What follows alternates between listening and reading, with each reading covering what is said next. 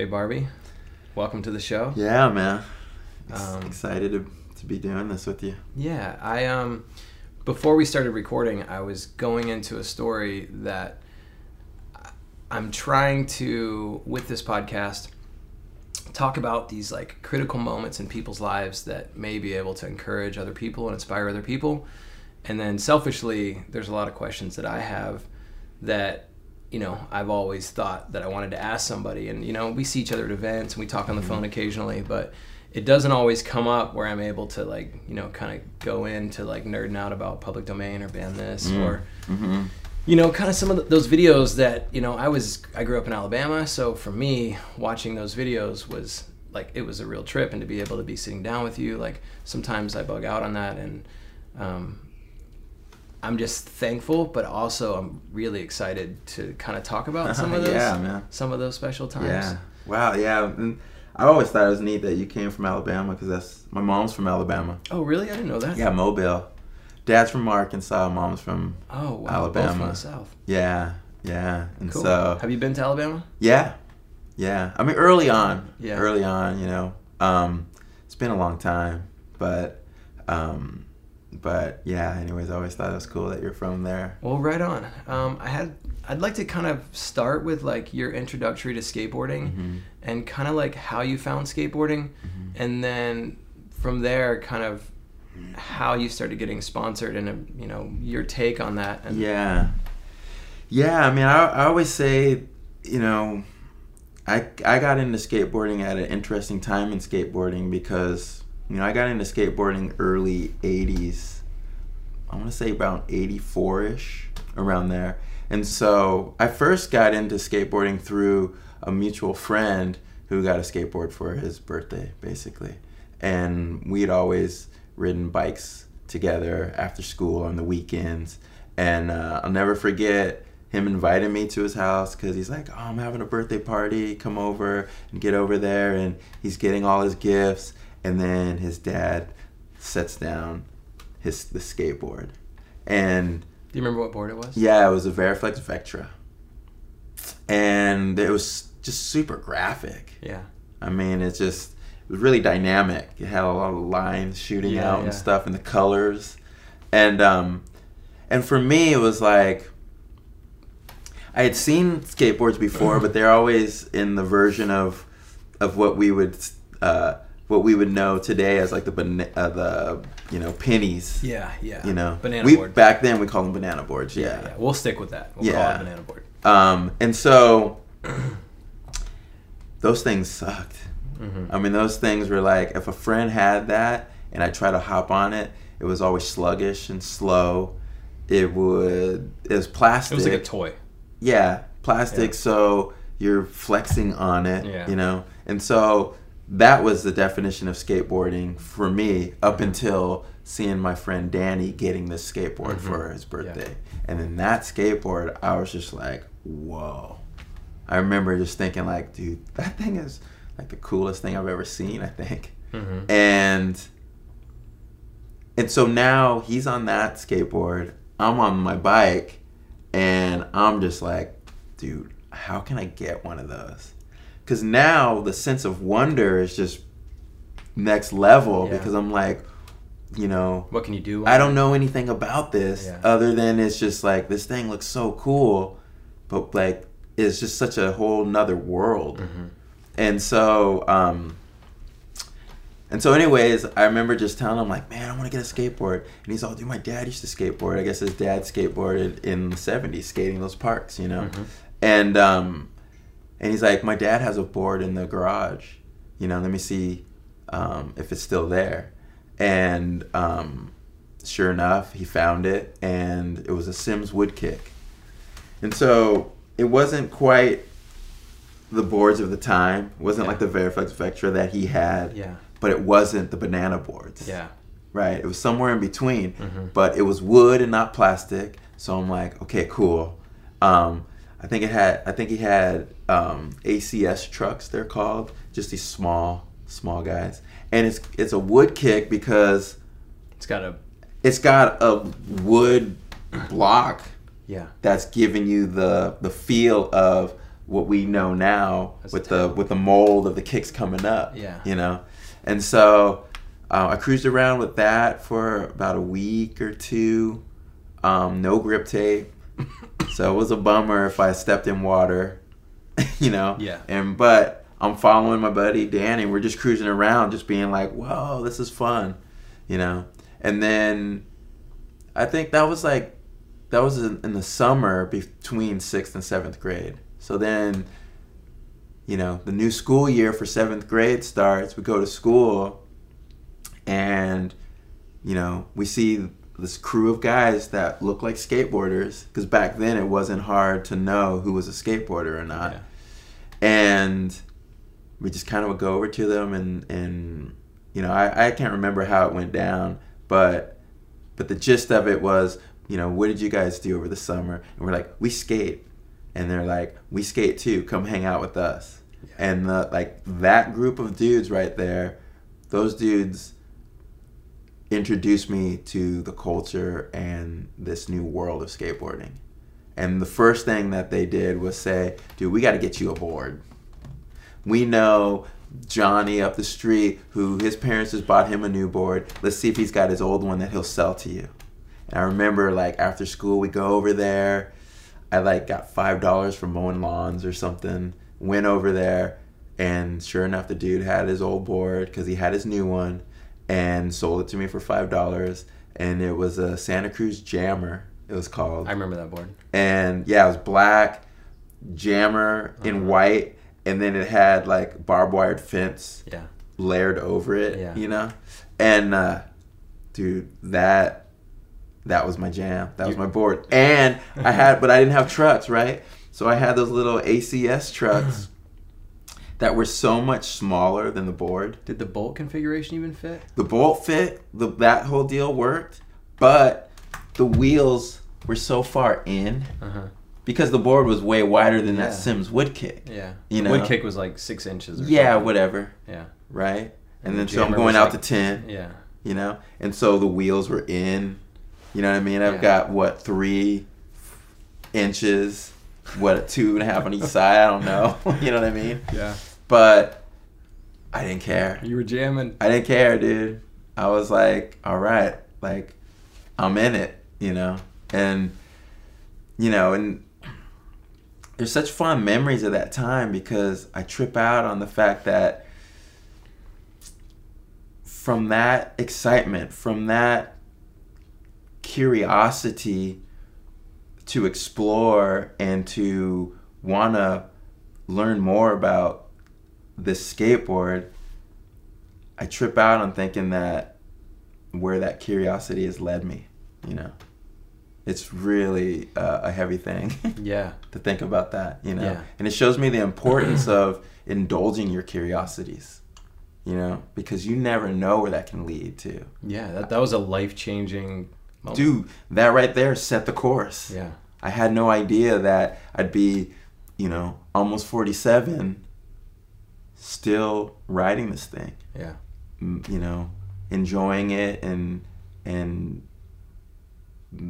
able to make a living and provide for my family. Yeah. You know, Yeah, it's an amazing thing. I, I, I think about it quite often, and it is very surreal when you think back to the beginnings, the humble beginnings of, the, of that discovery, and then these you know decisions that you made early on in your life. You know, like you said, it set the course, and skateboarding became a vehicle for our lives.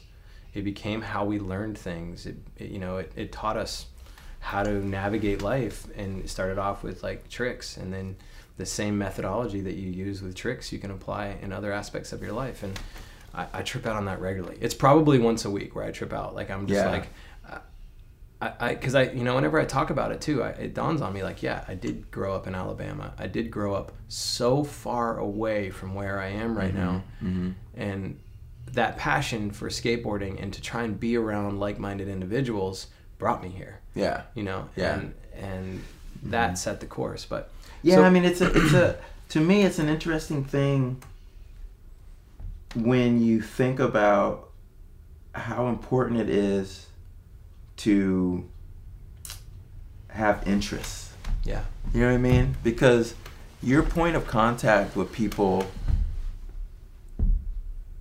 becomes or I should say your point of contact with people really comes from the mutual interests that you share. Mm-hmm. And so it's funny because over the years, it's just kind of like, yeah, it's kind of common sense, but you really don't think about it. But the more that I think about it, it's it's through these interests that you build relationships, that you build communities. You know what I mean? Yeah. and totally so when I talk about, you know, going to, you know, me and my buddy skate, you know, getting turned on to skateboarding, but we're still solo, just me and him exploring this new toy, if you will, um, by ourselves. And then we go to school, and now that interest that we have in this opens the door to now being a part of this way bigger group of people or community or whatever. Like, that's huge. You know what I mean? Because and and what's really neat is and I think what we're talking about with skateboarding is you know, interests are important, but then when you have an interest that has so much power to it or depth to it, like skateboarding's got so much to it and you have and that's your mutual interest that's where we that's where it's just like whoa like now like now i'm playing in a band i'm playing you know i've always wanted to play guitar even before getting into skateboarding.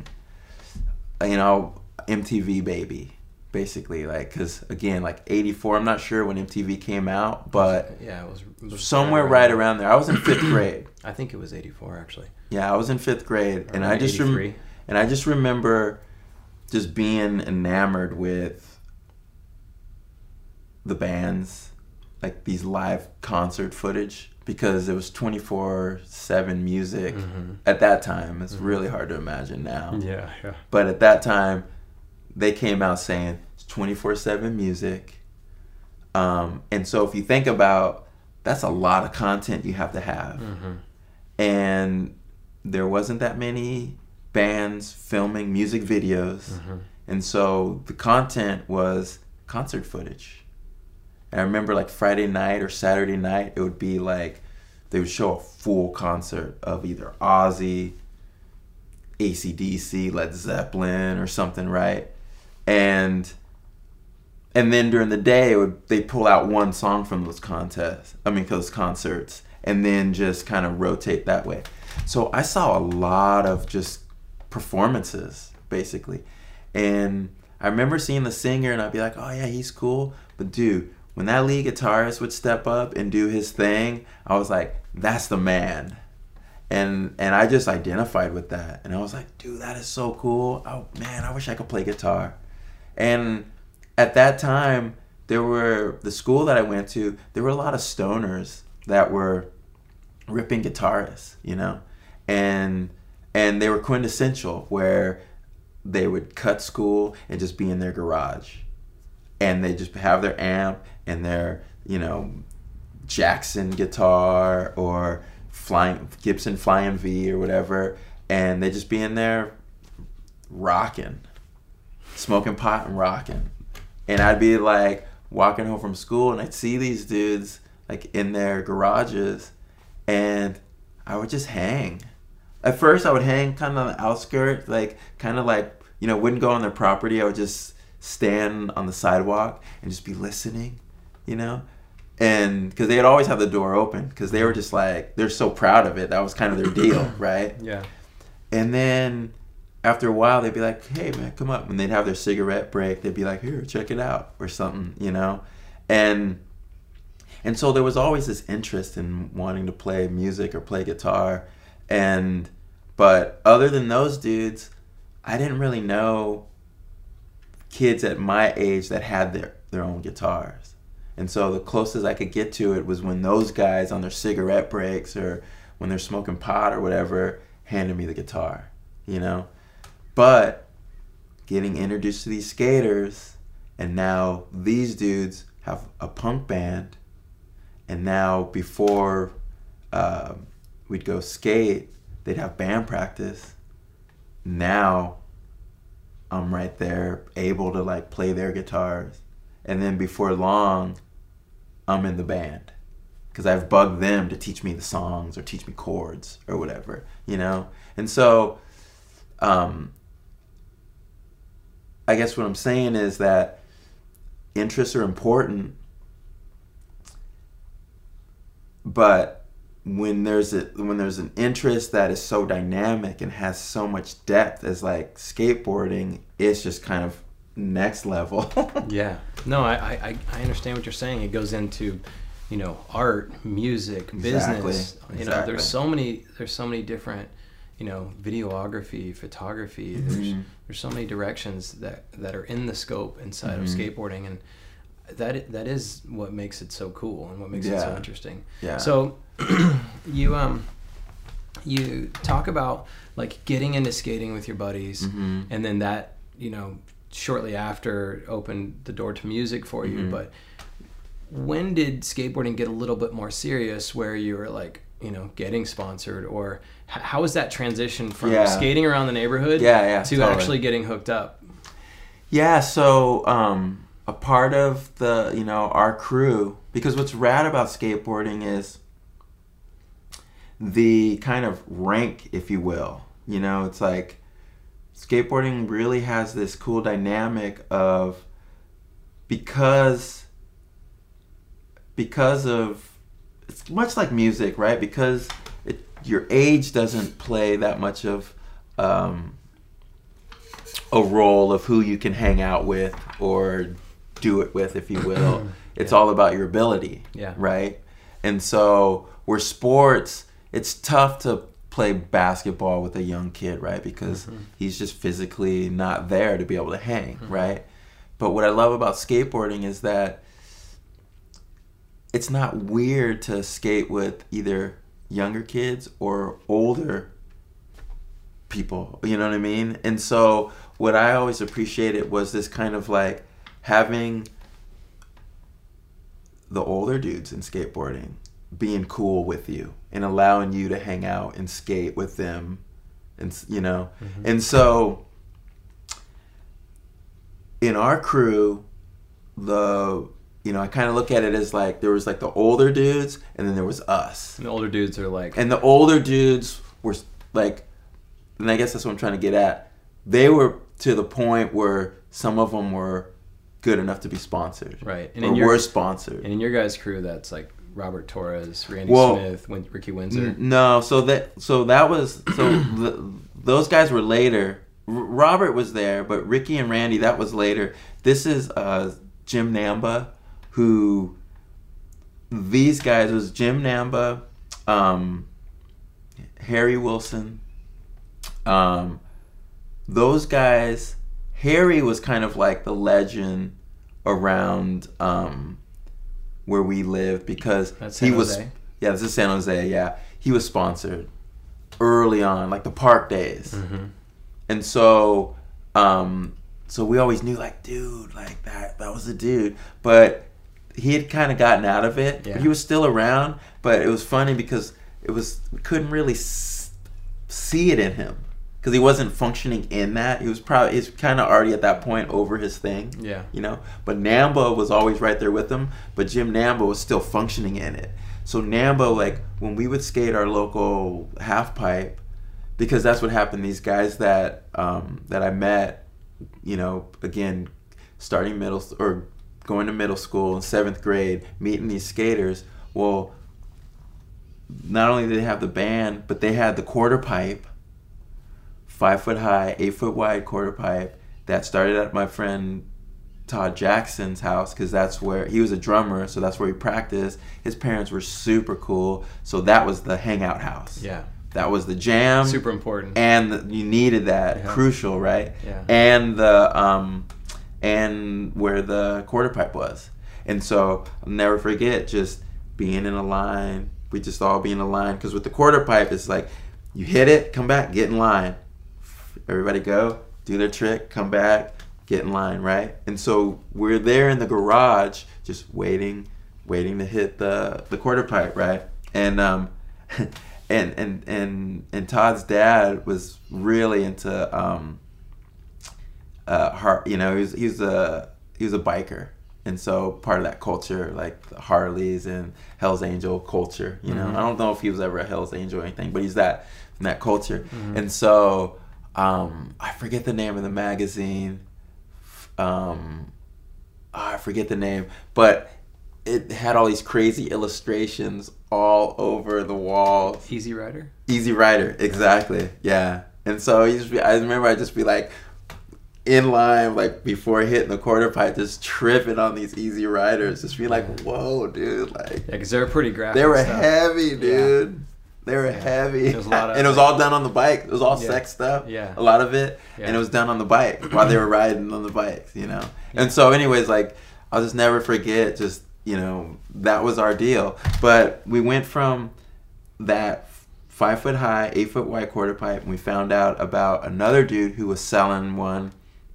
Same thing, five foot high, eight foot wide, and so um, either selling it or giving it away. Never forget, we went and got that, and then we went up to our friend Mike's house, who was up the street, and then we put them together, and so we made a half pipe, five foot high, eight foot wide, half pipe, and so that eventually turned into eight foot high, twenty foot wide Wow.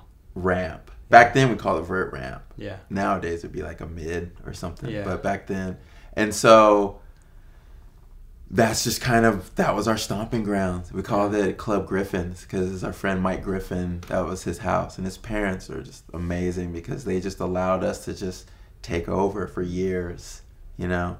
And so during that time yeah the older dudes would come and just kill it dude. And so jim namba he really stood out because namba would be no pads full like just Smith grinds, frontside Smith grinds, great frontside ollies, backside. His board control was just next level, especially for back then. And so, anyways, I was being around those dudes. I saw like good skateboarding, and then them turning me on to the magazines and stuff. You quickly learn like where skateboarding goes. Mhm. You know, it's like yeah, you get into it, but it can function at this level.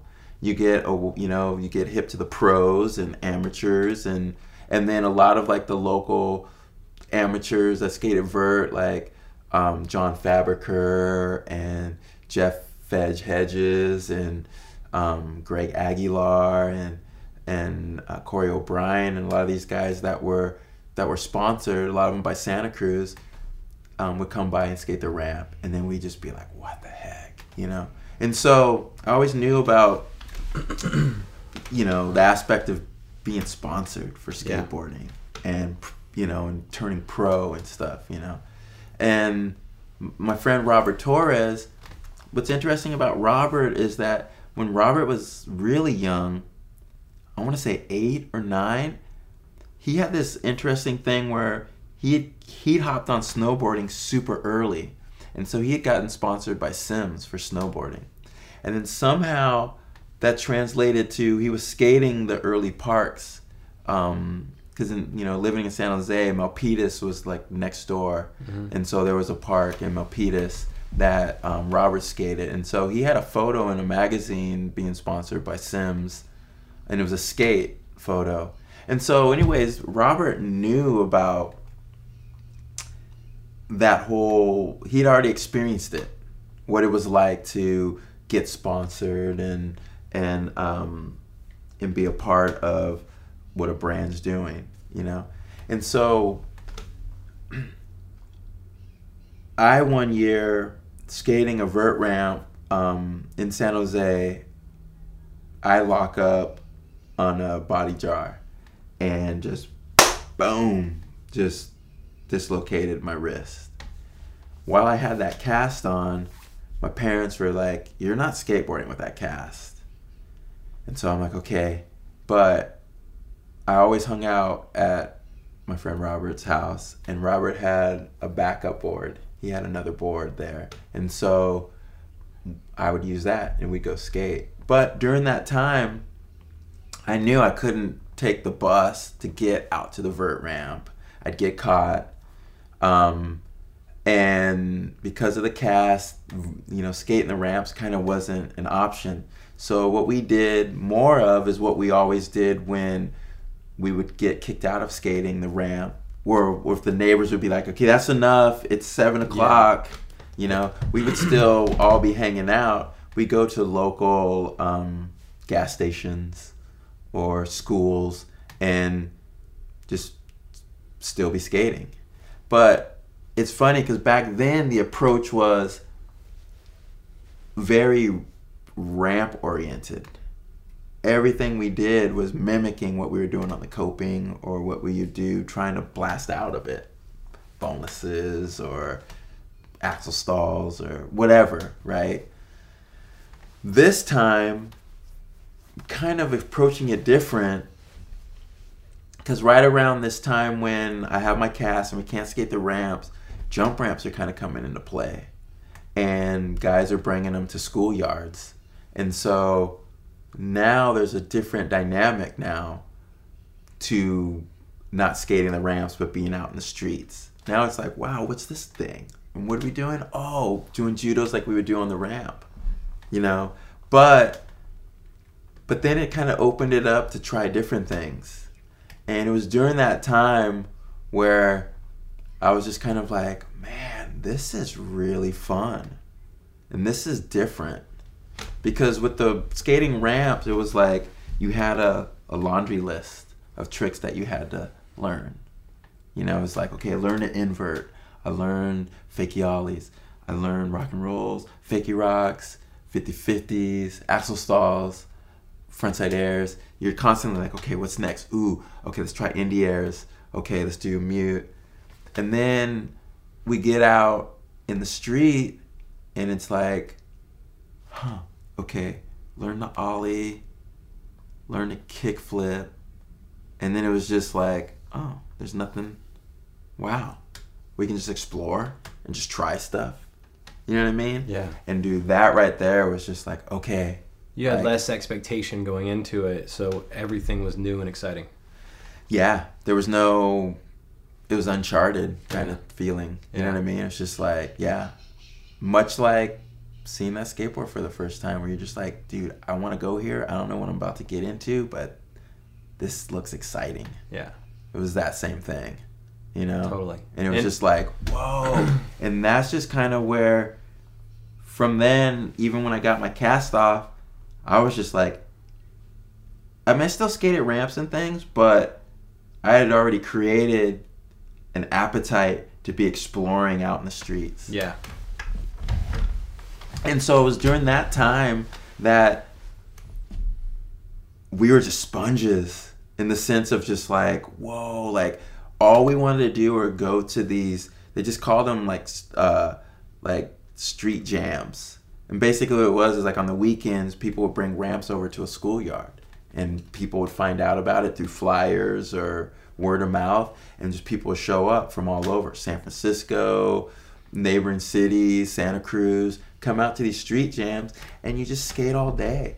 Bring the ramp over to the wall, do wall rides, jump, you know what I mean? People bring obstacles, and you just be there skating, and it was just addictive.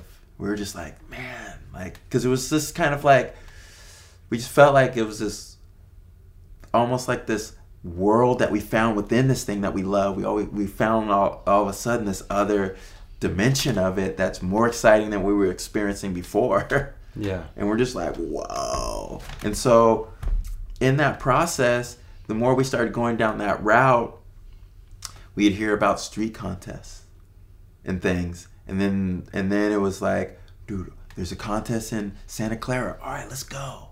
Go there and like I'll never forget Jeff Kendall and Mark Gonzales show up.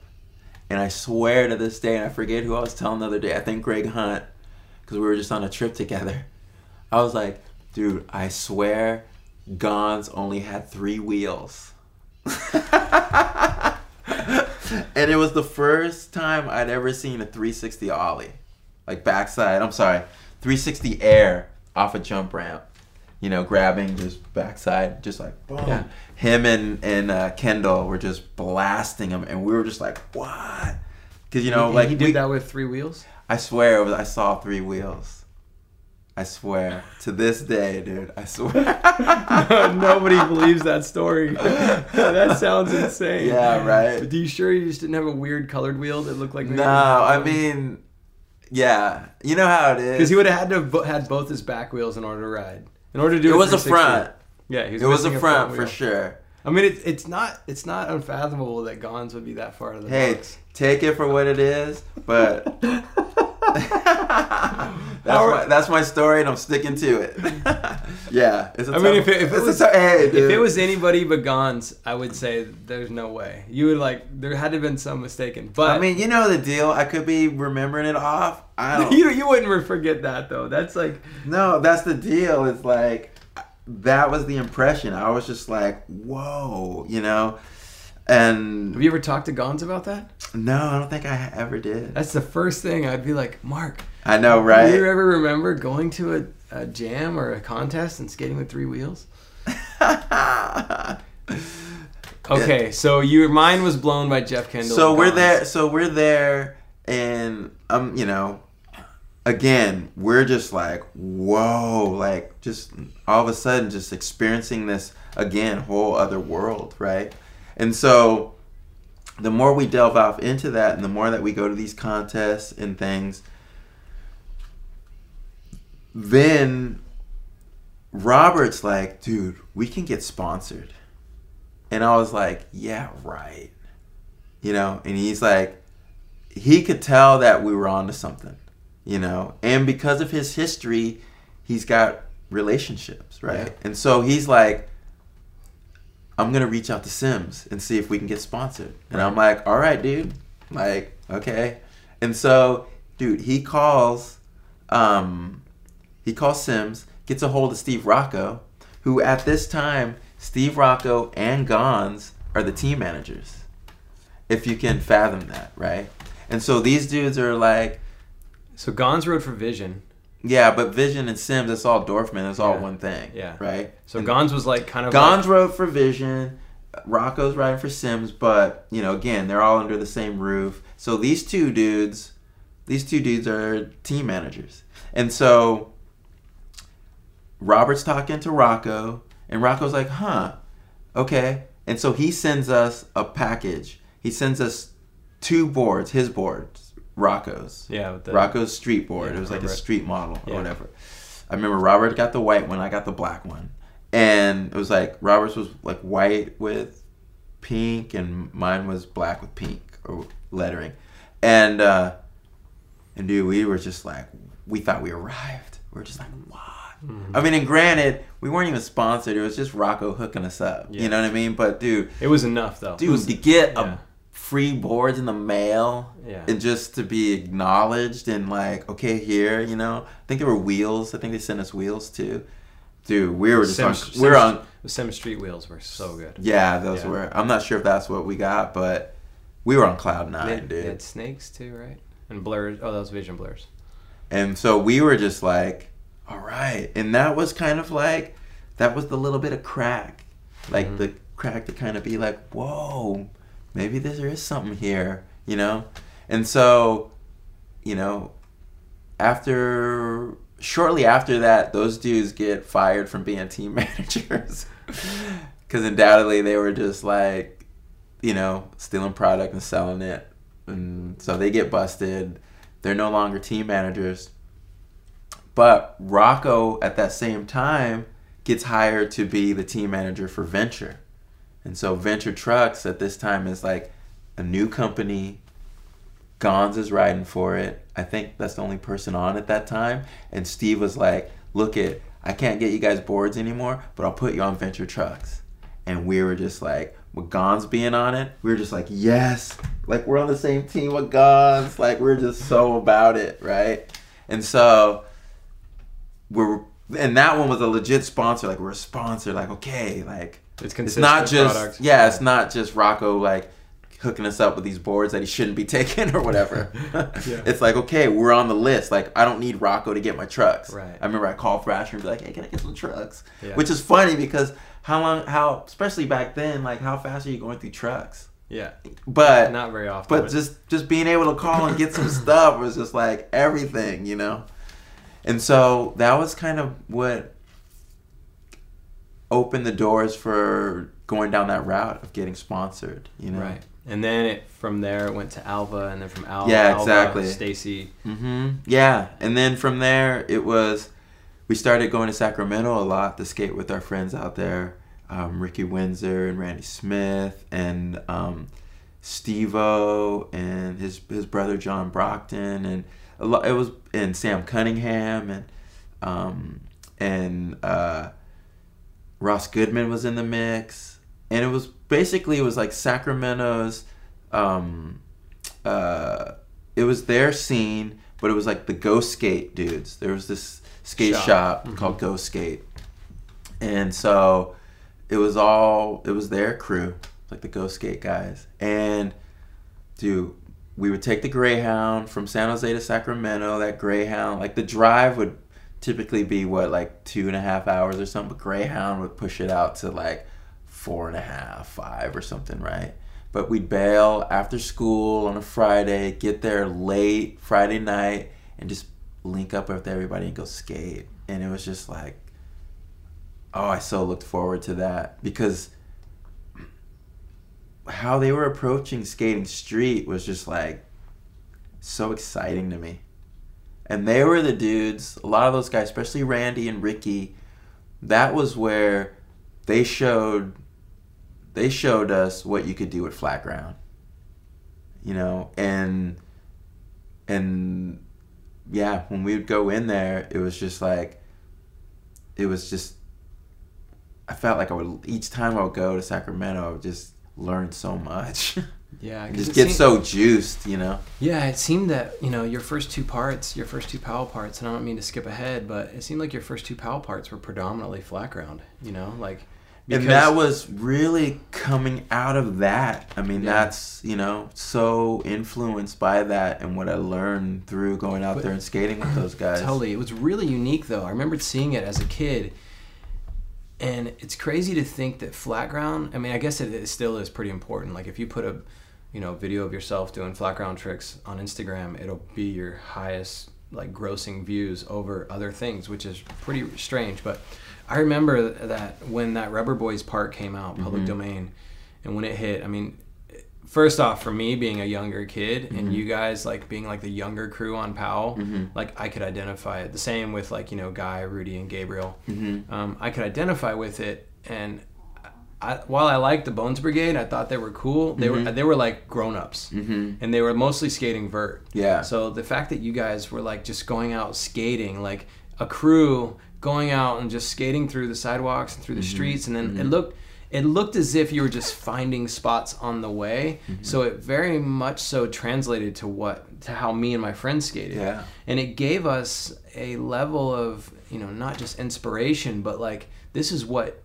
you and your buddies filming could look like Mm-hmm. you know Yeah, And yeah. i just remembered like wanting to learn i watched rubber boys so many times Mhm. learning each one of the no comply tricks you know like one at a time Yeah, like, yeah, yeah. you know like okay Yeah. now this today i'm learning the you know 180 no complies Yeah, yeah, i'm learning yeah. the, the 43 shifties Yeah, yeah.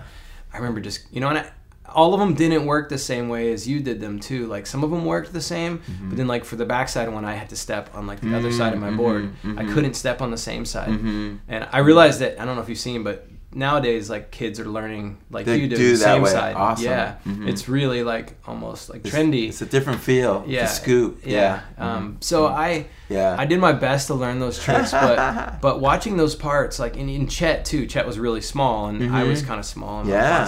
So yeah. like so you identify it. yeah, and you know, you guys were like skating that. I know that one part in Rubber Boys where you guys go to that little, like The little like, ledge. the little ledge. And you yeah, with Thiebaud with us. Yeah. Mm-hmm. Um, and- does that front side like a, it's like a pivot. It was like an early front side 360. Yeah. I remember. I And Chet, like, I think, does an impossible off the, Yeah. ledge as well. Mhm. And that might have been the first impossible on a street board I had seen. um, yeah, maybe. Yeah, and then Yeah, I, yeah, yeah. you know, and I, I just remembered being like in awe of that section, like, Yeah. and the music too. Like the music was so good. Yeah, like Chuck yeah. I mean, Stacy, dude. Yeah, I mean, just having, you know, knowing what would, what would function well with all of that, yeah, creating that whole feel, right? Yeah, You know. it, it totally was a feel. Mm-hmm. And for me, in the Powell videos, some of those there was a bunch of bunch of cool stuff that came, you know, that Mm-hmm. that happened on the Powell videos. But that one, I felt like, I don't know, I don't know. As yeah. a kid, I was, you know, it, I was like, it hits, it hits you where you're at. yeah, You know what I mean? I mean, that's that's.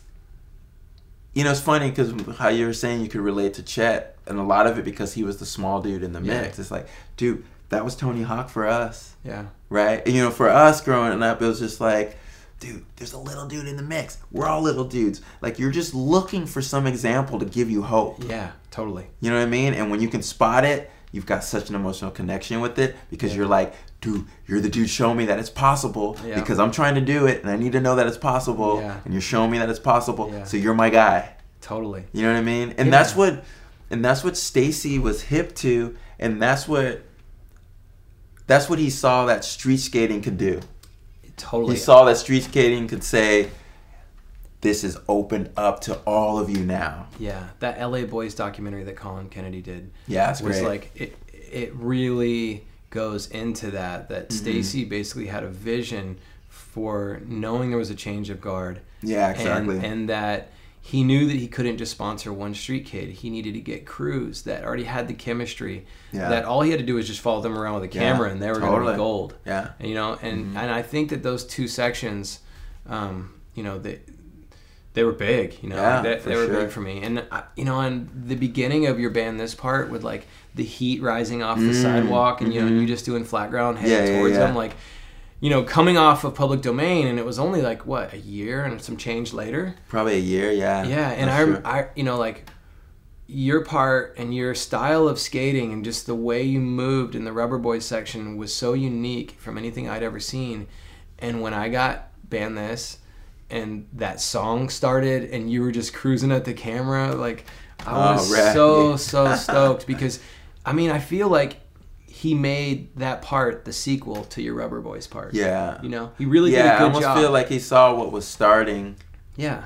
in the mix with everybody, and then I feel like he had a really good vision for it existing on its own. Yeah. Because public domain, it's it's in there, but it's in the mix.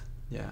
And but I had turned pro from there, so all the pros had their solo part. Yeah. You know, and Yeah, so was like he did the a good things was done. he did a good job of representing that approach in a solo way. Yeah. Right. You know. But I remembered seeing the Ban This part and feeling like I wanted more. Like I, I Mm. remember like in the Rubber Boys part, I felt like they almost showed more skating of you because you had different terrain. Like the Ban Mhm. this part was mainly flat ground and that one three stair. You know, it was a Mhm. couple of like you all had a couple stairs in a row, Mhm. and then you had that front board on that rail. Mhm. I thought that was cool, but I, I remembered like being like, "Oh, it's over." Yeah, yeah. You know, but um, Yeah, I, I like how he also um, he, you know, you, you mentioned this in other in previous interviews how he basically made them look like they were one day of skating and Yeah, where totally. you wore the same clothes and it just looked like hey we're gonna go out and just skate. Yeah. Um, but yeah. anyway, I and then I remember too seeing the ragdoll the ragdoll board for the first time. yeah, like yeah, yeah. you know, being a fan, and I lived in a small town in Alabama, and we couldn't get all the boards, so I saw it in the magazine. But I remember, um, have you heard it? Do you remember Sean Young? Yeah, dude. Sean's Okay. awesome, dude. Yeah. Yeah. Ripper on guitar. Totally. We would He- jam together out in San San Francisco. Everything Sean did, he did well. Yeah. Um, He so is that dude. when yeah, when when I was young, Sean lived in the town over from me in Oh, Alabama. Okay. Yeah, and then his parents ended up moving to New England, Yeah. and he his skateboarding was light years around everybody around us. Like he was always way in front. Yeah. At any rate, he came to visit. He came to visit from New England right when he moved there, and he had the ragdoll board, and it was the first time. It was the full size one. He had it, and it was the first. I remember it being kind of big too. Like, wow, that's kind of a big board.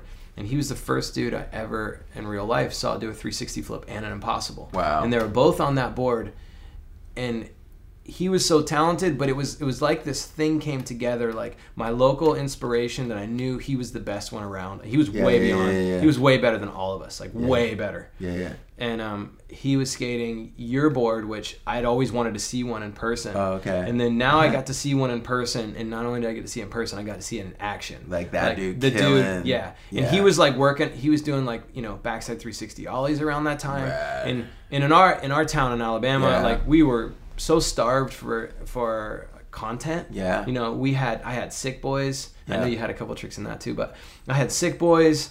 And then we had the Bones Brigade video shows, you know, Yeah. we had Animal Chin Yeah, yeah, yeah. and then you know public domain and I, this might even maybe it was around the time Ban This came out but we didn't have a lot Yeah, and sure. so we had bits and pieces and it, and because the look of it was so professional and it was such like almost like a blockbuster Yeah, video right. hmm I felt like that wasn't for me to have. I felt like it, you know, until Sean, I saw him do it in real life, Yeah, right in totally. front of me. Totally. He like bridged the gap between what the Powell video was Yeah. and what my life was. Yeah. And then, like Chet gave me that hope. Sean was like the local to be like, look, not even look. It was just like I'm watching it go down. This Yeah. guy could be in one of those videos. Yeah. I just remembered it lit a whole nother level of inspiration. And and the crazy thing is, is like, no matter how much inspiration you can get from videos, like, it pales in comparison to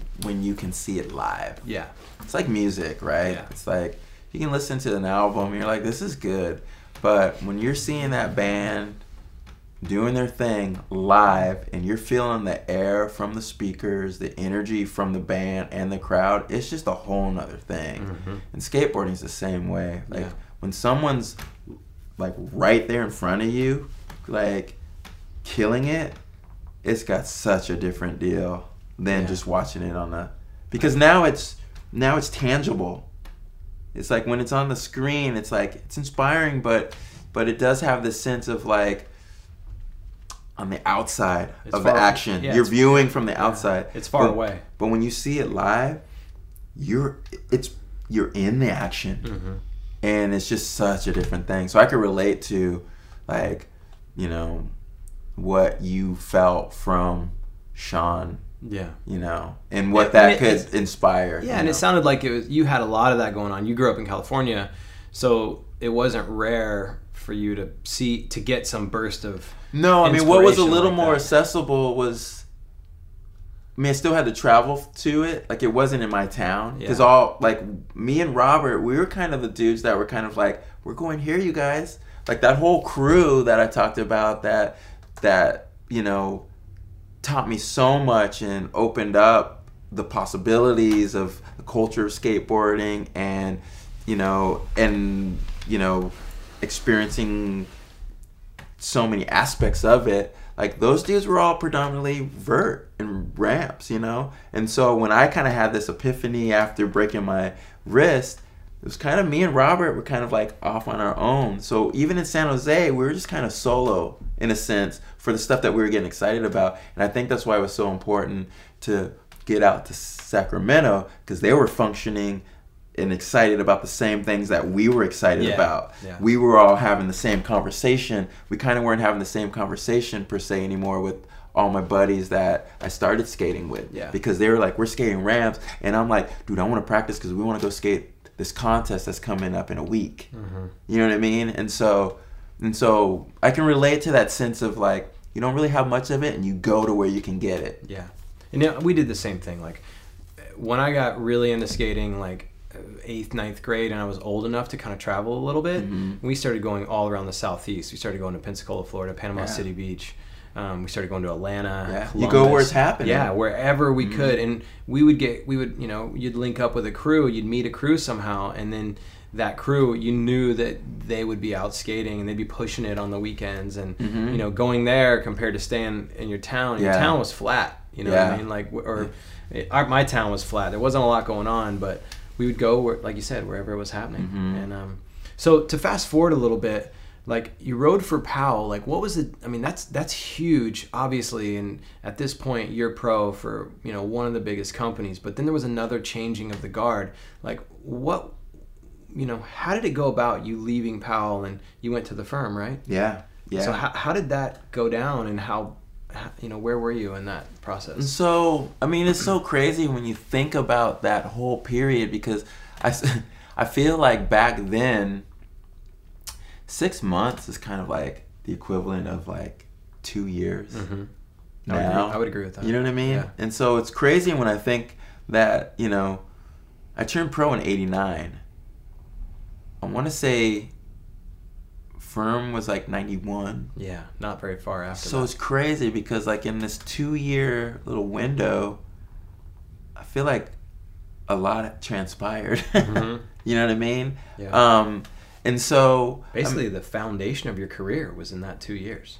yeah, I mean it started '88. Or yeah, With- I- yeah, yeah, or exactly. But years. you're right. Your yeah. pro career. Yeah, yeah, Like I'm, I'm able to be around to this day because of those three years, Yeah.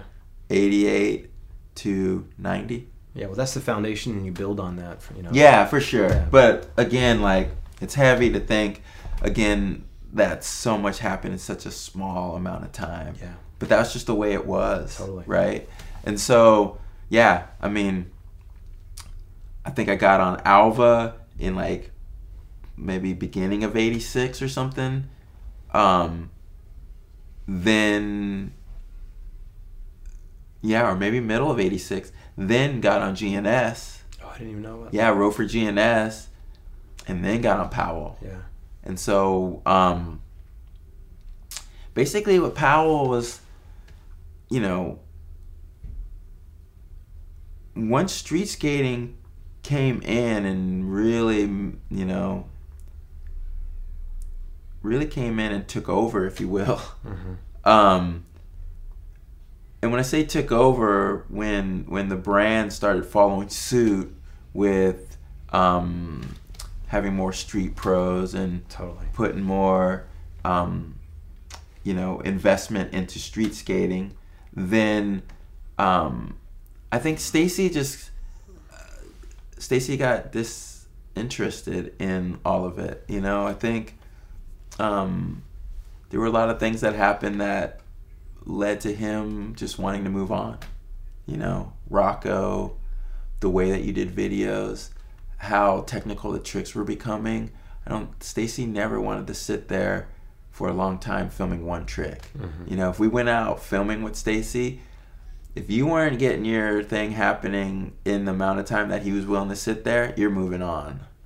So the whole like we're gonna take hours to get this one thing, Stacy was just like, Yeah, and, it, and it showed because some tricks wouldn't even be make. th- There'd be seventy five percent of the trick, and it would just go in the part. Like if you were, you know, you'd think that they stepped off or something because Stacy would cut them so tight, you know. Mhm. And you knew that the guy was capable of making it because they show he showed you that the guy was capable, but he didn't even really care if the whole rollaway was there. It was kind of like, let's just show what you can do. Yeah, I mean, again, like, it's so you know you have to think about back, Stacy's almost creating how skateboarding is being presented. you know what I mean? Yeah, I and so the choices that he made during that time. I mean, here's the crazy thing: he's shooting film. Yeah, thirty five millimeter film. He's shooting film. Yeah. So that's playing a huge part of how long are you willing, Mm-hmm. how many how many cartridges or whatever it is, uh, reels Yeah. at that point are you willing to run through to see this one trick? Yeah. When he's seeing the whole overall picture, maybe thinking like it's not really even gonna do that much. Yeah. Possibly. Who knows? Yeah. You know what I mean? But again, you know, all of all of that coming into play, I think Stacy was just like, I'm done. And so basically, once Stacy left, there was no vision. Yeah. It was just kind of we all were sitting there just being like, okay, like our captain's gone. Mhm. Like, w- where's this ship going? Right. And You then know it what I mean? like one by one, like Tony Yeah. Stark's birdhouse. Boom, boom. And then Lance's thing was interesting because Stacy was telling George for a long time, like especially after Rocco came in and, and what H Street was doing, Stacy was like, You gotta let these guys do what we did. You gotta let them do their own thing. You know? So by the time Jim and Tommy bailed, I wanna say even McGill and Tony were gone, then George comes over to Lance and is just like, let's start a brand under you, be a part of Powell, but you'll be, you know, the creative behind it, and it'll kind of be like it's your thing. And so that's kind of how the firm started. It, it started under that premise, and then the more Lance went down that road, he was like, you know what? I'm always gonna have to answer to George. I'm just gonna do this on my own. And he was just like, I'm gonna do this on my own. Do you still want to do it? And I was like, yeah, totally. And that's how. Because at that time, you you and Lance had already, you know, you'd had a bond together. Or? Me and Lance, Lance was my dude from the time I got on the team. Straight up. What do you think the connection there was? Or He Lance has a really besides the obvious that Lance is the best. Yeah, but but the qualities that makes him the best, or that I really appreciated, was that he was really informative. He's a thinker. Mm-hmm. He'll dissect stuff like like you can't you wouldn't believe, you know, Mhm. like and Almost to his detriment. yeah, I know it's a I know it can be a struggle. Yeah, he you know? overthinks a lot of Yeah. things. Yeah. But being a naive 16 year old kid in this environment now, you you're looking to someone that you can trust. hmm And that was Lance. Yeah, he has those qualities for sure. Oh, like cuz he will just be he'll be honest with you and and a lot of his perception on things is pretty close. Mm-hmm. You know what I mean? And so, like, quickly, I was just like, he was my go-to. Anything I was tripping on or like questioning, I'd ask him, and and he can explain it in a way to where I'm like, oh, okay, okay, whoa, Almost like a mentorship. straight up mentorship, Yeah. straight up big brother. Yeah. You know, not only just for business kind of things, like being a naive kid, all of a sudden a part of this machine, if you will, Mhm. but just in the history of skateboarding. Like I've always had older skaters in my life to be like, hey, this dude, this dude. Getting on Powell, going on these tours, and hanging out with Lance, it was just like, it was college Yeah, he's for skateboarding. You know what I mean? Yeah. And I was just like a sponge, just like, yes, yes. Oh, I get why that dude's important. Oh, cool. You know? Because And- he's a scholar of Mhm. skateboarding. He has a wealth of knowledge. Mhm. I mean, probably one of the most knowledgeable people still in skateboarding. Yeah, I would say. Yeah. Yeah. And and having his ramp, the dudes I would meet through just skating the ramp. Mm-hmm. You know what I mean? Guys would come by like Freddie DeSoto and Steve Hirsch and these dudes, dudes that wrote for Variflex, you know, and me being like, hey, those guys are kind of cool, and then him being like, pull me in and show me the magazines, and he's like, boom, and I'm like, wow, so cool. You know, I've always loved the history of things. Yeah. You know what I mean? It, it, it plays such a huge part of, of me experiencing and appreciating and, and it's just it's a part of the the process that I I really um, find enjoyable, you know. And so when um, when I can get with people who have that knowledge, it's you know that's such a cool thing, you know. And so, but anyways, yeah. And so when Lance was like, "I'm gonna do this thing," I'm like, "Yeah, no brainer. Let's do this." Like, I trust you. Like, let's get it. Because what are we doing? We're not doing And anything. And then the, the Grubers came in. You guys put together a team. Well, first, first it was gonna be Colin McKay, myself, and I, me- even Moses possibly at that time. But then Colin bailed out, and then um, Lance had been talking with Keith Gruber, and then Keith came on. Joe didn't come on till later because Joe was writing for Vision, hmm and so it was me, Lance, and Keith at 1st hmm That's a big leap. I mean, around that time, but I know that you guys already saw that things weren't happening. Yeah, it didn't. It didn't feel. Didn't feel like a big leap. It felt like. it felt like an escape. Yeah. felt like freedom. you know, because you have to remember, like, it had gotten. Rocco did his job. Rocco made the big brand lame. Yeah. You know what I mean? And Rocco was able to come in with that um, that energy of the that DIY approach and he brought that to skateboarding as a brand. You know what I mean? Mhm. And so and so it just it wasn't Yeah. cool to be a part of a big brand and if a big brand's suffering and you're just like, "Whoa," you know? And so at that point it didn't feel like a leap at all. It just felt like, "Okay, cool." It felt like a solution. Yeah, it that's felt, cool. Felt like a um uh a resolve, you know. I can totally relate to it. I mean, I, I, I can see how how it felt that way, and I've heard the stories for people like leaving Powell at the time, and you know, Powell and Santa Cruz suffered a similar fate during that Mhm. time period, and Mhm. um, thankfully they both you know made it through. But um, Yeah, totally. Um, so you and Lance are got you, you guys are doing the firm. Do you think that your your closeness and your relationship with Lance, because Lance was a Christian at the time, right? Yeah, yeah. Do you think that that helped lead you to the Lord, or in like you know finding the Lord? yeah. I mean, I feel like there's a lot of, um, I feel like there's a lot of people that God put in my life to show me His love for me, you know. And I would say for sure, say Lance. Um, I say my grandmother, you know, um, she was huge in um, showing me and being an example of what um, of what Jesus can do in someone's life and in their heart, you know. But um, but yeah, totally. You know, I, I I remember I remember there was a time in uh, in we were in France and there was these like Christian missionaries that were out there and um and Lance was leaving to go to a contest. It was me, Lance, um, Soren Abbey, and Bucky Lasek. And uh and we had just gotten to the hotel. We got we came from a demo or something, got to our hotel. Me and Bucky went and put our stuff in the room. And then we went down to say bye to Lance because Lance was bound to go to a contest, a vert contest or something.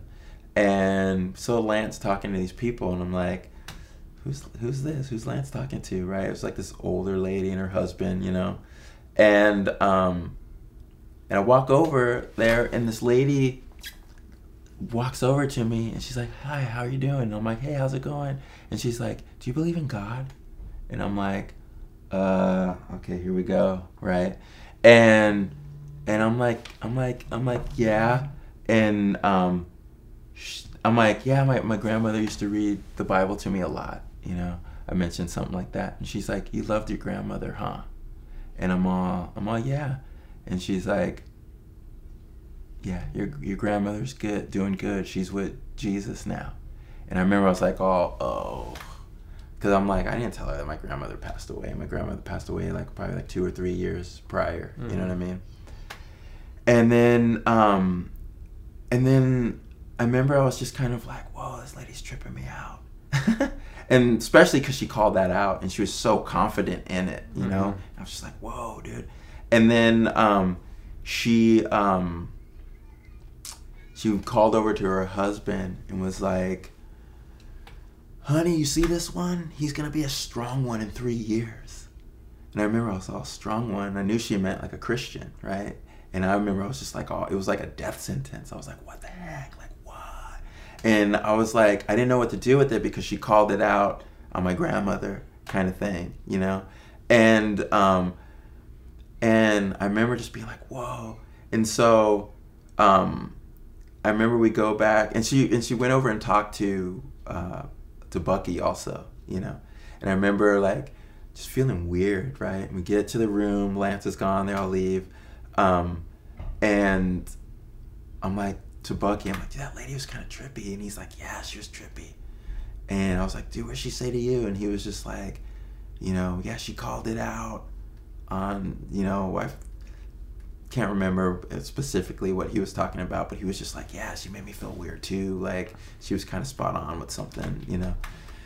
And so, anyways, I come back home, and then I'm just kind of I know Lance is a Christian, you know, and so I'm like asking him like, dude, that lady was trippy. She did this, and Lance was just like, some people have that gift, you know. And I remember I was just like, whoa, dude, whoa, you know.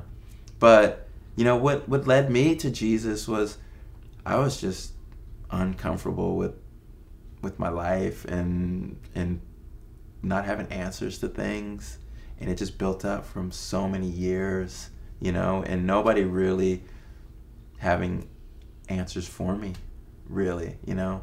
But um but again you know my grandmother uh praying for me and reading the bible to me i had this knowledge of god but didn't know him you know? But i wasn't like a lot of my friends that were just kind of super anti like i was more open you know?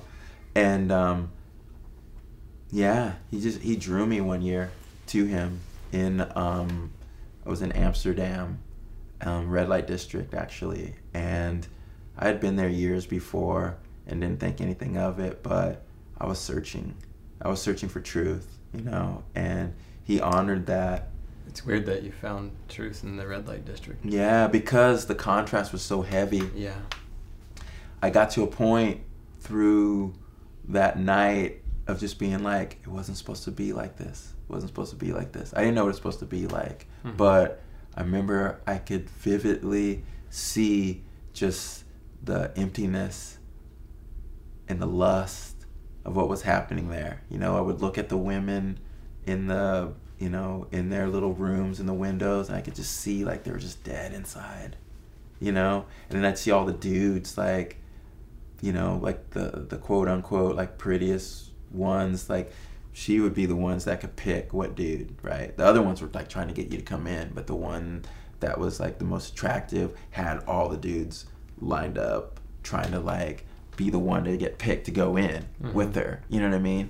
And it was just like that scenario just because i was seeking truth because i was just so tired of my life and was just kind of you know I mean, God says that he, he come near to him and he'll come near to you. You know what I mean? And and I was trying to come near to truth.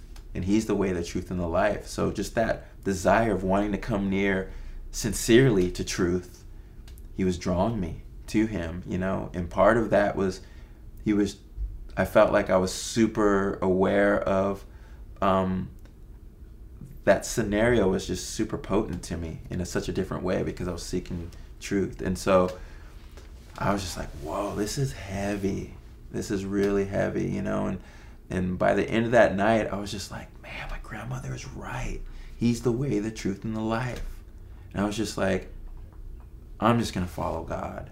And I remember I was like, dude, I'm not going to tell anybody because I don't need people to be like, here, come to my church or here, come here. Or I was just like, dude, it's just going to be me and you, Lord. I'm going to read the Bible. My grandmother had passed away. And so it was like, I didn't really have her to like share with the, the news. And, but God in His faithfulness, I get home and there's a knock at the door like the next morning.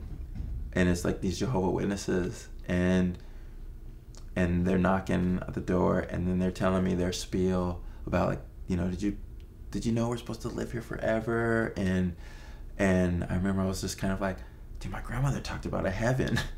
And i remember just thinking like dude i don't this is sounding kind of weird to me.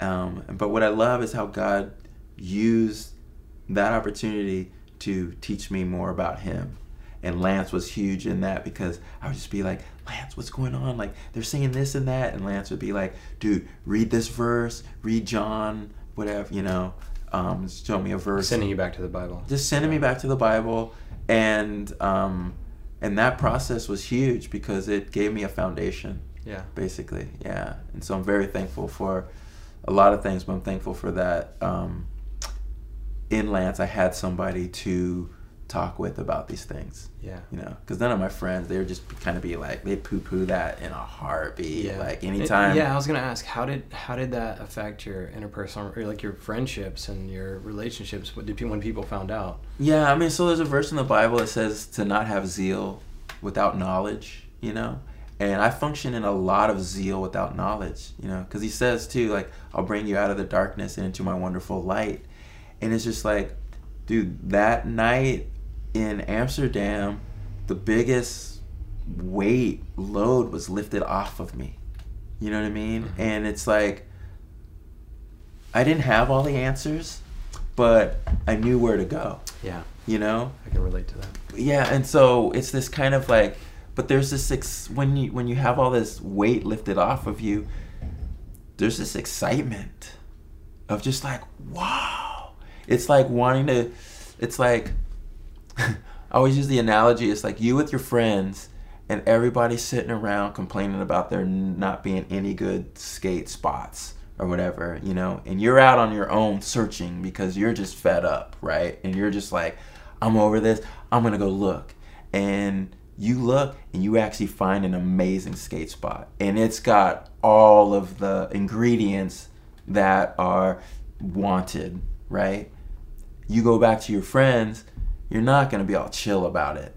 You're not just gonna be like, oh, like as they're complaining, you're not gonna be like, yeah, I know, and keep it to yourself. You're like, you want to be like, dude, I got the spot. Come on, dude. Like, let's stop wallowing in our mud right here. Let's go have fun. I've got the spot. I'm skating it every day. It's so fun. And they're like, yeah, right, dude. Uh huh. There's nothing good over there. Like, yep, yep, yep. I was that dude from the jump. Just like, you guys, it's so clear. Like, ah. But a lot of it was zeal without knowledge, you know? Yeah, and so. And so I'm thankful that um, I, I don't mind if people are offended if it's because of the truth, if it's because of God's word and what He says. Where I struggle with is when I get in there and mess it up. You know what I mean? And I acknowledge that that zeal without knowledge was me getting in there, being excited, and messing it up because a lot of it was didn't have to go down that way. Yeah. You know what I mean? And so, um, that being said, my friends were super um, understanding. Yeah. I feel like in the in the mix of all that, you know, you know. That's cool, and I think that I mean obviously that probably helped your relationship with Lance throughout the you know time on the firm, and you guys had that bond together and had that level of conversation. And Oh, for support. sure. Yeah, because when you talk about mutual interest, I Yeah. mean, to me, this is the interest is that's more important than any interest that could ever be out there. Yeah, you know and so yeah to be on that to have that in common it's um it's everything you know yeah. I mean, I, I, could see that. I mean, I had that with my wife, but I didn't have that with like a close skate friend. You Mm. know, and I think that that it kind of stunted my growth a little bit in my walk because you Mhm. know I was around like everybody I was around was into totally different stuff. Yeah. So I was kind of like flying solo for a while. yeah Um, but so to kind of shift gears a little bit, like um, I know that you've been, um, you know, shooting photos for a lot of years now, Mhm. and your photography is something you're very passionate about. Like when I think of when I think of you, I think of you know your skateboarding, all the skateboarding on Powell, those lines and stuff, and then I think of all of the firm video and all Mhm. the footage that you put out with the firm. But then I think of music and photography like really close in there. Um, when did you start fostering a passion for photography, and how does that and what role does that play in your life now? again like when you talk about interest it's like i'm just god's given me that curiosity about wanting to explore things and and to i guess entertain them. And so for me what happened with photography is you know growing up in skateboarding around so many talented photographers you know like feel so blessed and spoiled to be around so many talented people just in skateboarding in general Mm-hmm. but you know when when especially in the era and the time that we got into skateboarding when the magazines functioned off of these are photos that dudes printed in a dark room that end up in the magazines you know and i guess what i'm trying to say is you know growing up with photographers that grew up with film you know and much like vinyl much like tape for um, recording music there's just a quality to that that i'm just really enamored with Mm-hmm. you know and so having been steeped in and around all of these talented photographers that functioned with the medium and the materials of the me- medium that excite me. Like basically, I'm talking about prints Yeah. and film. You know, Tobin, Gabe, Spike, Humphreys. You know, Kevin Thatcher, Mofo, Bryce, like Grant, like going to their photo shows or some of them handed me prints. Like I would love when like Mofer would hand me a print or even Luke Ogden or something like, oh, I printed this the other day. There's such a um, there's such a, a, a an emotional dynamic or feel to that that I've always admired that. Yeah, you feel like there was a process to to create what I'm holding. And Yeah. it wasn't convenient. And someone went through that process. Yeah. They're actually giving you something tangible Totally. that has value because of that that And- time invested. And not only, and that's a hindsight thing. A lot of it is the feel that it exudes. yeah. You're just like, this just looks so cool. Yeah. just based on that alone. And then you find out the backstory and it makes Yeah. it cooler. Yeah. But the actual thing itself, I'm just like, dude, this is has a feel to it, and this is whoa. And so I've just always had a respect for those guys, and especially being on the other end of their cameras, I've always been intrigued with like, what camera is that? Whoa, four x five. Whoa, eight x ten. Oh, what a Hasselblad or what's you know? And I always, and and I started to notice like certain like people's personalities with their cameras. You know, like the ones that they would like, and it was just because I knew to them that yeah they came to it through skateboarding, but I think because of playing music and even skateboarding, you can appreciate someone's affection towards their tools. Yeah. You just get it. You know that like, dude, like they dig that. You know what I mean? And so there was something that I just had, always had a lot of respect for that. You mm-hmm. know, and then you know one year being on a, a long tour, we were out for like two months, and like two weeks into that tour, just realizing like I'm blowing it. I'm not capturing moments. Um, you know, it was way before phones having cameras and stuff like that. And I remember on that trip just being like, dude, I need to get a camera. And uh, yeah, my friend Joe Brook being like, dude, when we get to New York, I'll take you to B&H and I'll get you the camera. I'll tell you the camera that you should get. And then get, you know, go there and he turns me on to this little point and shoot Yashica T4, which was like the hip camera at the time. All the skate photographers were getting them because the lens had this Carl Zeiss lens, which that was rare for that type of camera and at that price. And so I got that, and dude, I just ran that for years.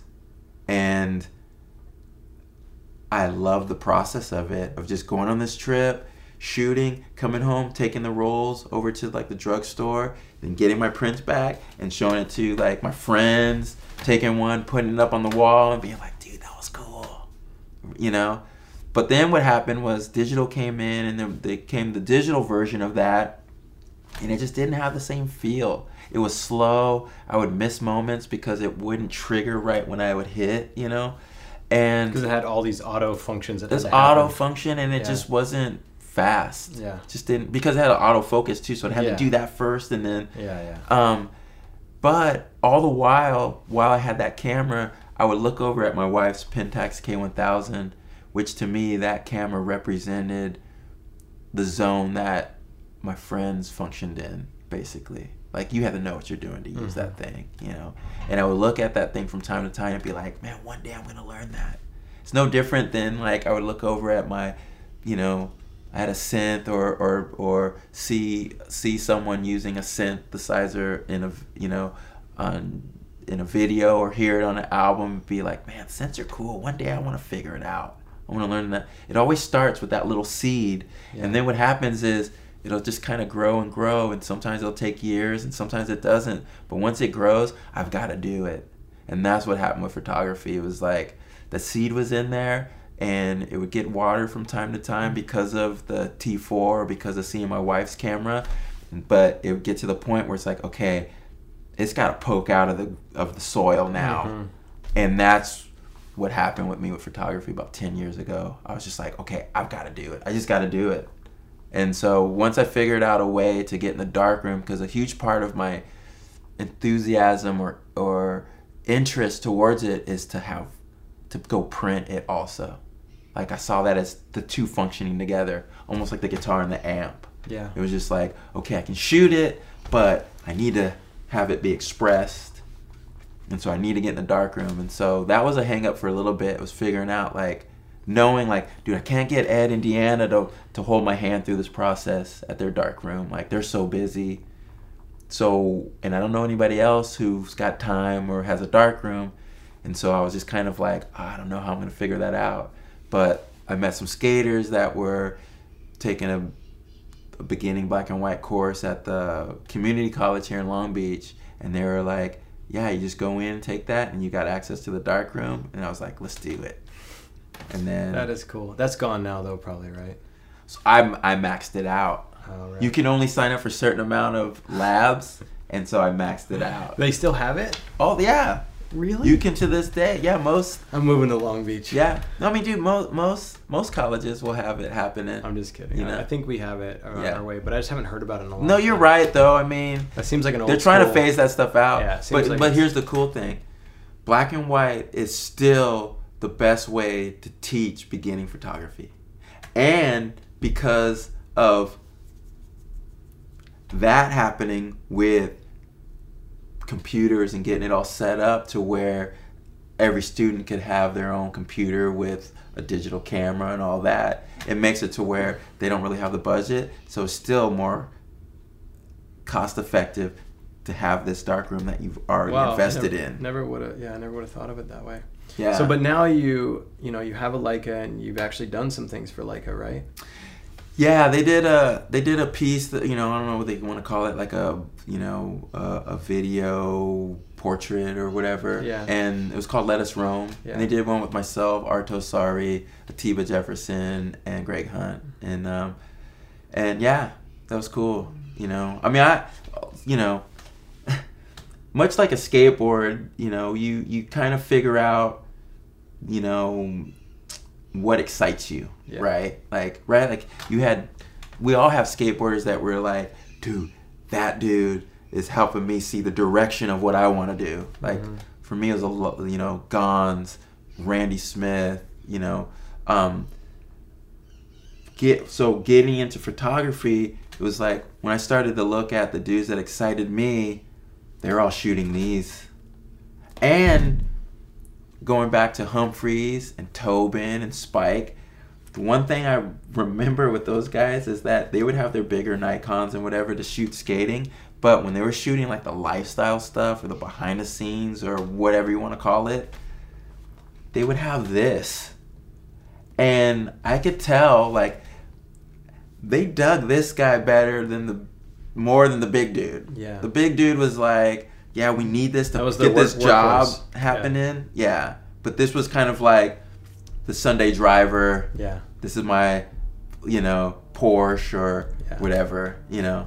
And so so it's funny that the more that I got in and started to figure out what excited me in photography, a lot of it came from what I experienced and what I saw from, you know, my friends in skateboarding that are great photographers.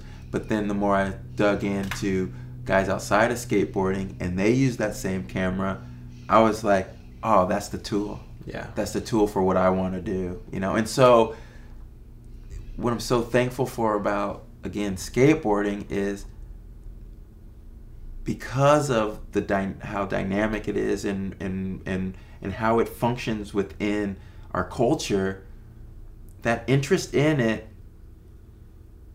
or what I mean to say is well the interest that you have in it in you know like my interest in photography and because of where skateboarding is then the brands start to pay attention and want to be a part of what you're doing because they see it as being an asset to what they want to be doing. Yeah, you're creating things. You're creating tangible assets that your sponsors can use. Yeah. Yeah. But I'm saying, but to get these brands like Leica that doesn't come from skateboarding, Yeah, right. but to have that come back Right. to you because of your enthusiasm for their product, but because of the culture that you're a part of, now they want to have a conversation with you. Yeah, right. And what's so cool about that is I've been able to do that with brands that I genuinely love. yeah. You know? No, I can, I can totally understand and appreciate Yeah. that. So And so that's how that video came about. yeah, You know, Yeah. the let us roam and all that. yeah, that makes perfect sense. So going from you know turning pro for Powell, riding for the firm.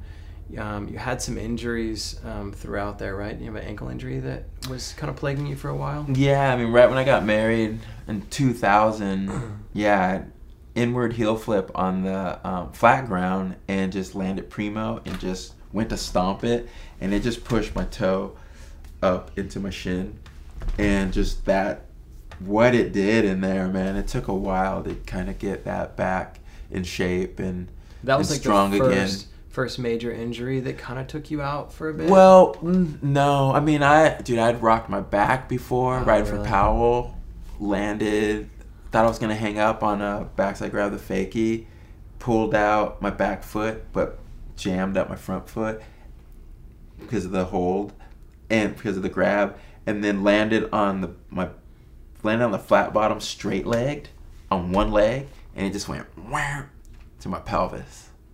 And dude, that was a tough one. That took a while. I would say that and my ankle were kind of like the long, well, scaphoid. yeah, scaphoids are a nightmare. Dude, seven, eight months. Yeah.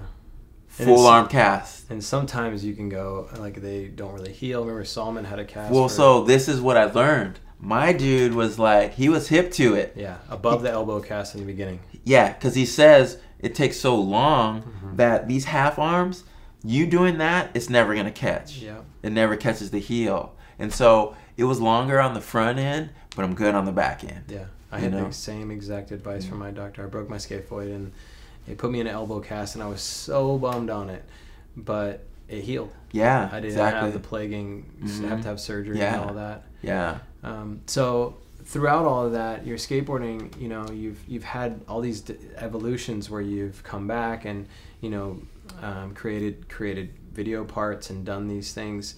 What role does skateboarding play kind of in your life now? Like, do you get to skate as much as you want, or is it kind of like a medley of photography, skating, and music? And it's kind of like Yeah, I mean, you never. The older you get and the more responsibilities you have, you never get to skate as much as you want. That's just the reality of Yeah. it, you know? And so for me, it's tough because a lot of these other opportunities will arise that are good opportunities to. Um, to function in or to endeavor towards, you know? Um, but at the heart of it, just a skateboarder.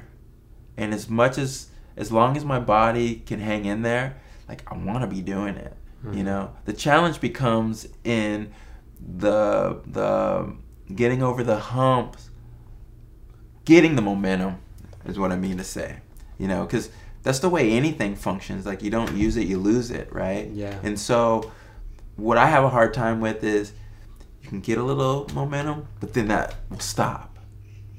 And then for me, maybe a trip playing music or, or you know, or a trip functioning in some other way, not skateboarding or something. You, you- you're coming back trying to start that momentum again, you know? And so, but when that momentum can get going to a certain place, that's where it can be super enjoyable again and because you you feel strong and you feel confident, you Mhm. know? And so that's kind of my battle is like getting that momentum, yeah. you You, need enough time on your board to get the momentum. moment that's what I'm, what I'm trying to say is like Yeah. getting those windows where that's all you're doing, yeah. you know, Yeah, functioning it- in that and it's tough. I mean, that is basically why pro skateboarders, you know, a lot of them retire. It's that and injury. yeah. You know, responsibility seep in, seeps Mhm. in, hmm or you get injured, and Yeah. those are the two reasons. And uh, sometimes too, people they lose that fire because you know self-preservation kind of takes over, and you don't really want to, you know, risk r- risk it. You know, in Yeah. order to get hurt, in order to kind of set you back with Yeah. the other things you enjoy. But, Yeah, yeah, man, and I think I think that the hardest thing to do, but which is what is really important, is to identify how however you feel about it. Understand that that's really influenced by where you are at the moment. yeah, You know what I mean? Yeah, no, because it can be easy to not have that momentum and just feel like, yeah, I'm not into skateboarding anymore hmm you know but i don't really think that's the case, say that after you get momentum, Mm-hmm. Then tell me you're over it. Yeah. Or whatever. Or then It's easy to say you're not into it when you haven't done it in a long while because you've had to do something else. Yeah, yeah. And then when you go do it because the momentum's not happening, you're functioning in a in a way that you're just like, what the heck? Yeah, You know what I mean? And that that's a that's a steep learning curve in and of itself. it is. It totally is. And it, you know what? I've, you know, being in a, a long career, I mean, not quite as long as yours, but being in skateboarding and being pro for 25 years, you know, I, I've battled that almost a thousand times, it feels like, you know, and it just takes a couple of days in a row or every other day at the skate park to kind of keep that like feeling of, you know, connectedness, conne- Yeah. connectedness to your skateboard For and sure. to, and to your body, you know, like staying in shape where you feel good doing what Mhm. you're doing, you know, and the tricks feel good. And hmm I mean, there's nothing like for me, like when you start to get back into it, being able to like push yourself to the point where you're actually slamming and getting back up, and you're like, yes, I Yeah. miss this. Yeah, yeah. Um, I really love that. And Yeah. Yeah, there's like a certain you know, when right, when you're pro, like there's a certain level that you that that you function in, right? And then when when you're for a long time functioning way below that level, and when I say level, I'm not just talking about you know, ability, but I'm just talking about everything that comes with being in that zone. Yeah. like the fight and and the exhilaration and the fear and and then and then the um and then the accomplishment or or the or the or the rejection. You know what i mean? Like functioning in all those emotions that's that's what i mean when you're used to functioning in that space being able to to have those feelings and things when that's taken out of the mix and you don't and and because of not being able to be on the board much not being able to peek up into that zone again Yeah. that's i think that's where you're probably the most vulnerable and can struggle with like dude can can i can i do this Yeah. should i be doing this um I, I do i want to be doing it Yeah. you know what i mean and but but It's like doubt sets in. pretty Yeah. much Yeah. you know but but when you but i think what i'm hearing what you're saying is like but when you push over that learning curve and you start to peak and start to push through back in that that tier or whatever and you start to experience those emotions and things again then you'll quickly find yourself being like this is the raddest thing Totally. I I um I give this analogy a lot that skateboarding and the feeling of skateboarding is like a fire burning inside us. And that fire, it's possible just like at the end of the night the campfire gets dim. You know, if you don't skateboard much, the campfire gets dim and you got to stoke the fire. yeah And the more often you skate, the more you're stoking the fire. yeah And if you skate every day and you get you get enough time under your belt on your board and it's feeling good again, you got a raging bonfire. yeah And yeah. you're just going full throttle, you know. yeah. And I I've had to carve out time like it's a meeting mm-hmm in order to get myself to the skate park, you know. And I, Mhm. you see Thiebaud does that regularly. Like mhm. you see the, you know, Thiebaud has the photos of his boards on his. Instagram Yeah, for at sure. the skate park, and you're like, and, it, and the funny thing is, is he, he's posting that. Maybe he's just posting it because he's reflecting on the fact that he's thankful he went to the skate park. But Mhm. what I see it as is I see it's a call to action. It's a Mhm. call to action to everybody that loves skateboarding that didn't skateboard Mm. today. And it's like, Mm. hey, I have, you know, I have a family. I run all these brands.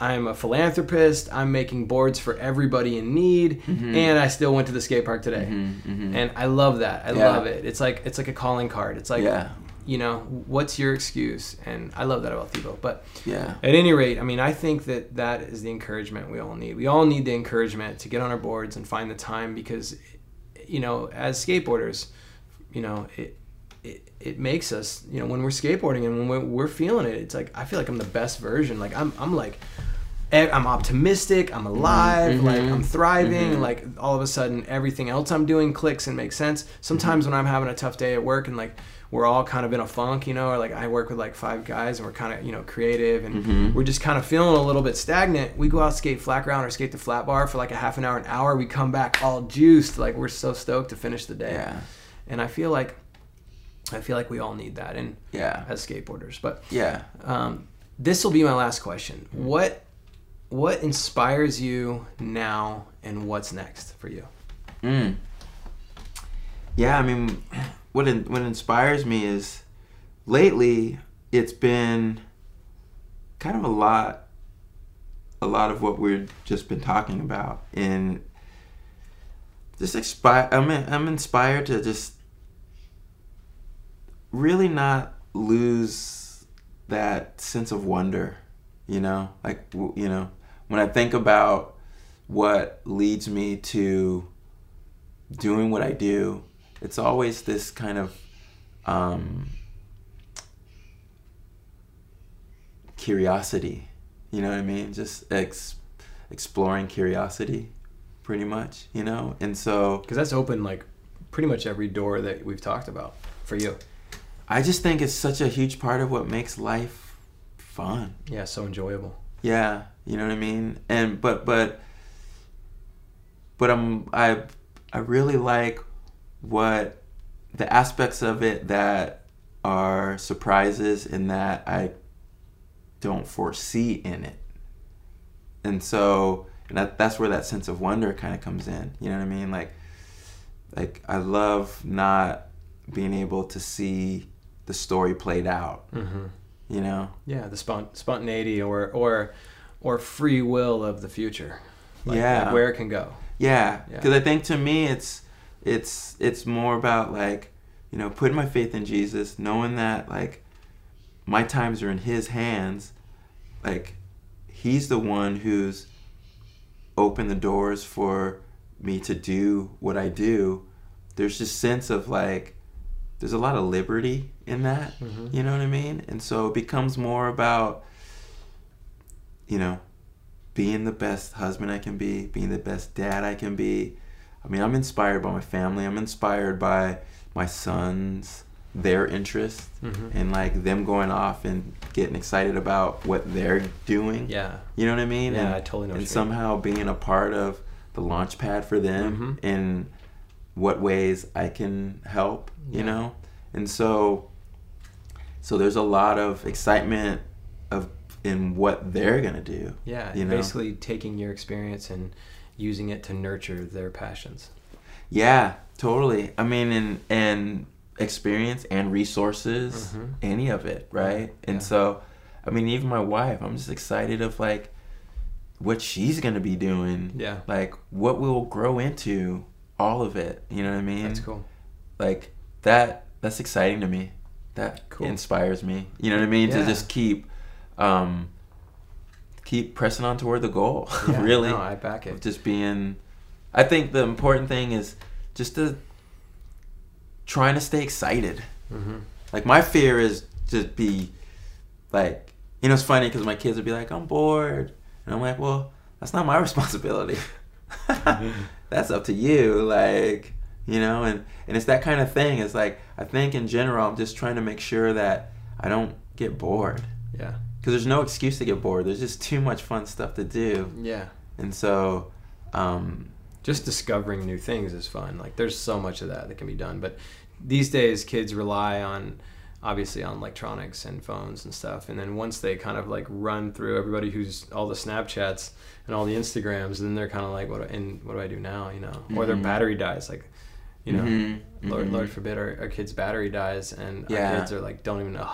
They're like, you know, so Yeah. so. Yeah. I mean, it can be done, but very rarely does something super healthy and positive come from that time yeah, spent right. on it. Yeah. You know, I mean, you have to be very intentional and navigate and and and and chew the meat and spit out the bones Yeah, that's very true. if you're, you know what I'm saying. Yeah. And so it's like that that one's that one's a tough one, you know. But um, but you know, one of my favorite verses in in the Bible is a, is avoid all extremes. You know, it's just at the end of the day, so much of it is just a balance. yeah, Too much of anything's not good, Yeah. right? And so, um, I think where there's a healthy knowledge, um, and and and there's a lot of um, intention towards trying to keep that balance, then that's like a good place to be functioning in, right? Cool. Well, um, lastly, what's next? Do you have any shows coming up, or do you have any travel plans with music or skating? Um, so I just finished a new album, Oh, and so and then Indy, Indy's doing a signature truck, that's and cool. so that'll come out in May, and then so this album will come out with the truck. Oh, cool. Yeah, so it's a collaboration with Thomas Campbell. Thomas did all the art, Awesome. not only for the album but for the truck, um, in the collection that will come out with the trucks, Yeah. and then um, and then the album will be released on his label called Um Yeah Arts, and so yeah, pretty excited. I'm excited for people to hear it. Um, Is it a solo album? yeah, it's a solo album, but I have my friends playing on it. So my one friend, uh, Johnny Herndon from this band Tortoise, um, is playing drums, and then uh, my friend Josh Lippi's playing some bass on it. Cool. Um, but Instrumental? yeah, it's instrumental and it's very little guitar.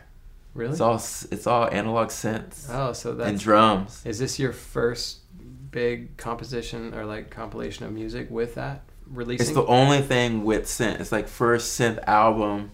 Wow. but I was just like, That's I'm excited about this. It's no different than photography or first grabbing the guitar. It was just like, you know, I I told myself like, man, it'd be so fun to learn analog synthesis. Like I'm so intrigued with it, and so.